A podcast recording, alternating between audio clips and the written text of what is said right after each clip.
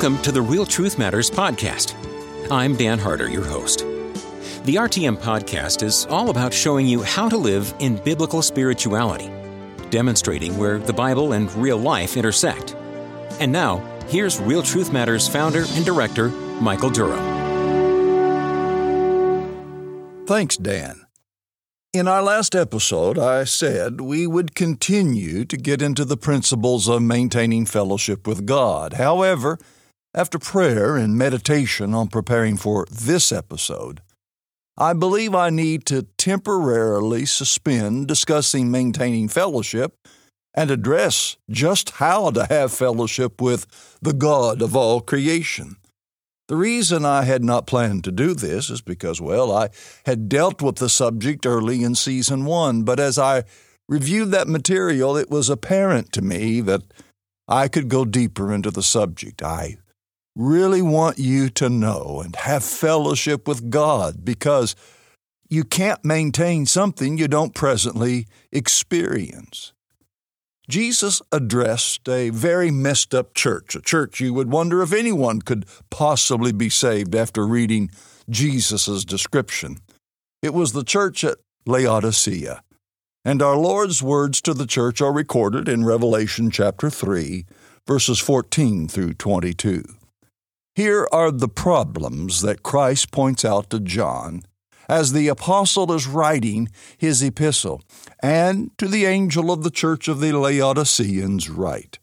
These things says the Amen, the faithful and true witness, the beginning of the creation of God. I know your works, that you are neither cold nor hot. I could wish you were cold or hot. So then, because you're lukewarm and neither cold nor hot, I will vomit you out of my mouth. Because you say, I am rich and have become wealthy and have need of nothing, and do not know that you are wretched, miserable, poor, blind, and naked. I counsel you to buy from me gold refined in the fire, that you may be rich, and white garments, that you may be clothed, that the shame of your nakedness may not be revealed, and anoint your eyes with eye salve, that you may see. Well, there you have it. Not a flattering picture, is it? I mean, how would you like it if the pastor got up this coming Lord's Day and said similar things about you and your church? But this was not coming from the pastor. It was the Lord Jesus Christ analysis of the church. Now, do you see what I meant when I said you wonder if there were any true Christians in the Laodicean church? And yet, because of what Jesus says next, we know they were Christians. He said, As many as I love, I rebuke and chasten. Therefore, be zealous and repent. Now, this could never be said if they were totally an apostate church. He says he only chastens those whom he loves, and according to the writer of Hebrews, the Lord only chastens sons. He says, if you endure chastening, God deals with you as with sons. For what son is there whom a father does not chasten? But if you are without chastening, of which all have become partakers, then you are illegitimate and not sons. Hebrews chapter 12, verses 7 and 8. The Laodicean church was a true church of the Lord Jesus Christ, but they were terribly backslidden and far from loving fellowship with God as you could be and still a true believer. But what is remarkable is the following words of Christ. Even though the church was so miserably rotten, for no rod is pleasant, the Lord Jesus desires their fellowship. He, with pleading voice, says, Behold, I stand at the door and knock. If anyone hears my voice and opens the door, I will come into him and dine with him, and he with me. Jesus is not holding before the wanton and wayward believers simple forgiveness and restoration in order to become a fruitful church again, although that would be a result of their repentance. No. The things he holds before them as the great potential is fellowship with him. I will come into him and dine with him, and he with me. That's the language of communion, companionship and intimacy. The Lord wanted closeness with these self important and self willed people, just the kind of people you want to have a cozy meal with, right? No, and yet Jesus desired this. Now, if the Lord wanted fellowship with such a good for nothing and unprofitable church who, in their present condition, he'd spew out of his mouth, how can we think he would not desire fellowship with us? To put it plainly, our God loves us to the degree that he wants us to be conscious of him so that we can interact with him and be carried up in holy delight of God. But that leads to the question how can you fellowship with God, whom we cannot see nor hear? And it's a worthy question, and therefore worth our time to answer. The Apostle Peter gives us a good lead in his first epistle, chapter 1, verse 8. Whom, that is Christ, whom having not seen you love, though now you do not see him, yet believing you rejoice with joy inexpressible and full of glory. Peter states the obvious and addresses that which seems to us to be a problem the inability of sight and hearing, the incapacity to see and hear God. He says, Even though you do not see Him, you believe. You believe to the very point that you can rejoice with a joy that cannot be fully expressed and with a glory that's not minimal. What Peter is establishing is that our fellowship with God is a spiritual fellowship. Spirit fellowship is fellowship based upon life in and by the Holy Spirit. And this has always been the aim of our God. The whole of Scripture, from beginning to end, has one major and ultimate theme the coming together of God and man on the basis of spiritual kinship and fellowship. Notice, man begins in a garden where he and the Lord walk together in a luscious paradise where there was the tree of life. And the Bible ends with God proclaiming that He will dwell with His people, and they with He in the paradise of heaven where the tree of life is rooted. John records in Revelation 21, verse 3 And I heard a loud voice from heaven saying, Behold, the tabernacle of God is with men and he will dwell with them, and they shall be his people. God himself will be with them and be their God. It has always been the intent of God to have his people in proximity to him, that they may enjoy his presence and he delight in theirs. The testimony of Scripture is that such fellowship is available right now, and we need not wait for heaven to experience it. As I stated in an earlier episode, this is real biblical Christianity. This is the totality of the Christian life intimate connection with the God who made us. It's this that creates the panting spirit, the thirsty soul, the heart's holy ache. Such longing is the ultimate quest of the child of God to draw even nearer to his heavenly Father. The great hymn writer, Fanny Crosby put the soul's mission into words. I am thine, O Lord, I have heard thy voice, and it told thy love to me. But I long to rise in the arms of faith and be closer drawn to thee. Draw me nearer, nearer, blessed Lord, to the cross where thou hast died. Draw me nearer, nearer, nearer, blessed Lord, to thy precious bleeding side. That's the longing of every true child of God to know God more intimately, to draw closer to Him. Many of the distinctives of Christianity can be imitated and counterfeited.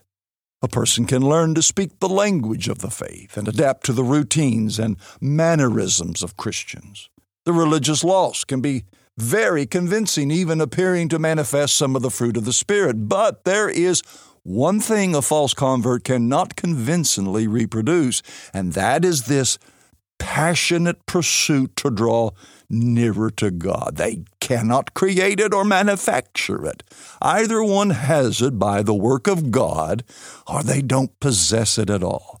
There's no making one's soul to ache with holy discontentment and long for more acquaintance with the divine. It just cannot be done. It's instilled in the heart by the Spirit of God. This, my friend, is what salvation is really all about. It is the very call of salvation. The salvation call to come to Christ does, yes, include being forgiven of your sins your debt with God must be paid if you're to have relationship with Him. That's very true indeed. However, the retiring of your sin debt in Christ is for the purpose that you may now have fellowship with the God against whom you rebelled. The call of salvation is a call to fellowship and interaction with God. In Paul's first epistle to the Corinthians, the apostle states this very plainly. He says, God is faithful by whom you were called into the fellowship of His Son, Jesus Christ, our Lord. You could say the call to salvation is a call through salvation to the real prize, God Himself. It's through being delivered of sin we can now know God.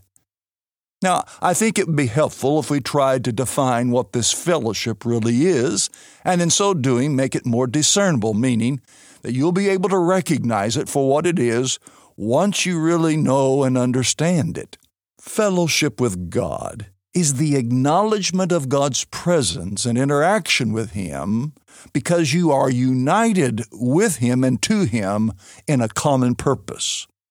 When a group of Christians gather, they interact with each other over the things they hold in common. We say they have fellowship. In other words, they have something they hold in common which binds them together. Otherwise, the gathering's no more than a social event with superficial interaction.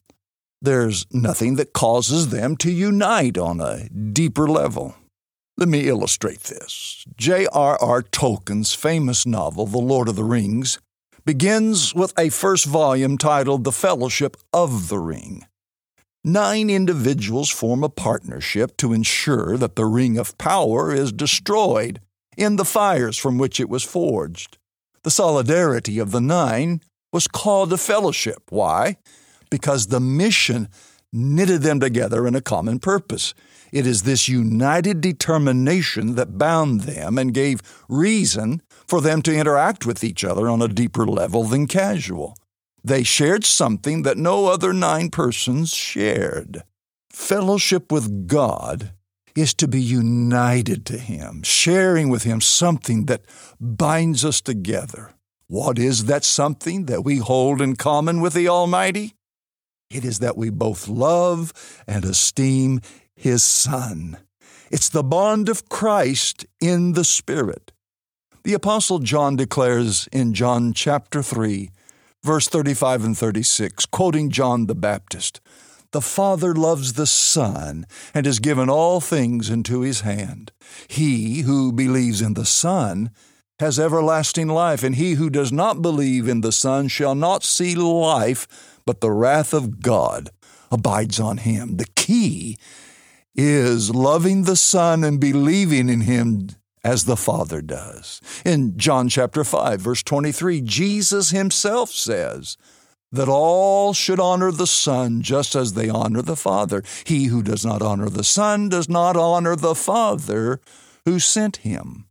Then later, the Lord says that because they do not honor Him, the love of God was not in them, implying that if you do not honor the Son, then God's love can't be in you because God both loves and honors his son. John 5:42 Jesus says, "But I know you that you do not have the love of God in you."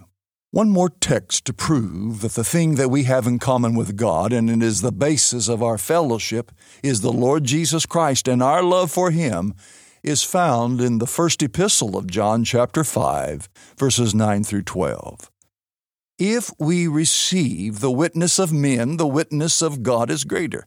For this is the witness of God, which he has testified of his Son. He who believes in the Son of God has the witness in himself. He who does not believe God has made him a liar because he's not believed the testimony that God has given of his Son.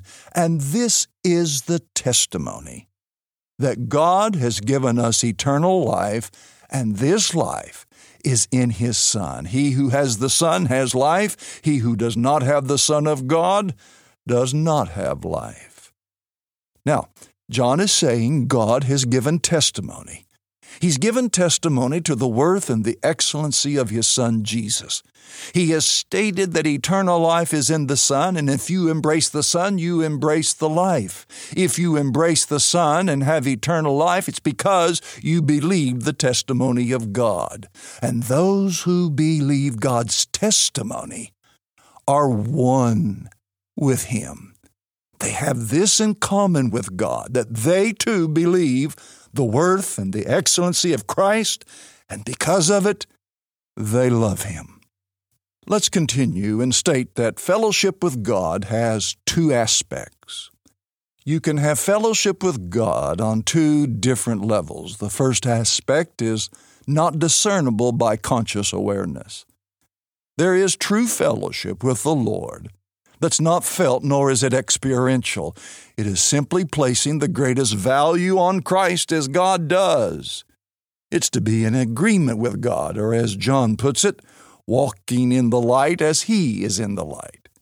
It's to hold at the core of your person this same appreciation of the Lord Jesus. It's to have this in common with God. You don't have to feel it to have it in common. You need not experience some ecstasy to have this agreement, this union or sameness with God. And it is true fellowship because it's a real union of hearts. The second aspect of fellowship with God is a felt fellowship. It is something you are aware of, conscious of. It is the acknowledgement of His presence, a real and living exchange with God. As I discussed earlier, when the saints actively commune with each other, there's a sharing of heart on a deeper level. It's to delight in what is held in common with each other. This same sense of community is experienced between the Lord and the Christian. It's to know by faith that you are in the presence of God and your soul delights in His presence. This experience happens on the level of the Spirit. By faith, you believe His reality as you would the reality of any person you were with. And as a result of being in someone's presence, there's some kind of communication. Thus, fellowship with God is the communing of hearts, the intimacy of love exchanged between God and the believer. And this is a conscious awareness. You know it. How do you enter into this kind of fellowship with God? Well, that's something we'll discuss in our next episode. It is a conscious act of your spirit where you commune with God, spirit to spirit. I hope that this slight digression and further explanation of what fellowship with God is has been a help to you. There's nothing in this world to compare to spiritual communion with God. And when the unending age of glory comes, that same fellowship will increase and intensify to be both spiritual and physical. Well, thank you for joining us today here on the RTM podcast. I'm very grateful for the privilege you give me to be able to share with you what the Lord has been so kind to share with me. And if you have any questions about today's podcast, Please send your questions by email to our email address. That address is web at realtruthmatters.com. Again, that's web at realtruthmatters.com. Take a few moments and browse our website, realtruthmatters.com, where you will find helpful resources, sermons, articles, a digital magazine, and other helps to discover where the Bible and real life intersect. On behalf of all of us here at Real Truth Matters, thank you for listening, and may the Lord bless you with His love in a real and tangible way. Thank you for listening to this episode of the Real Truth Matters podcast. I hope you can see that Christianity is profoundly experiential, but always based on the objective truth of Scripture. If you have questions or comments, please send them to our email address, web at realtruthmatters.com. That's web at realtruthmatters.com. Real Truth Matters podcast, dedicated to biblical spirituality, demonstrating where the Bible and real life intersect.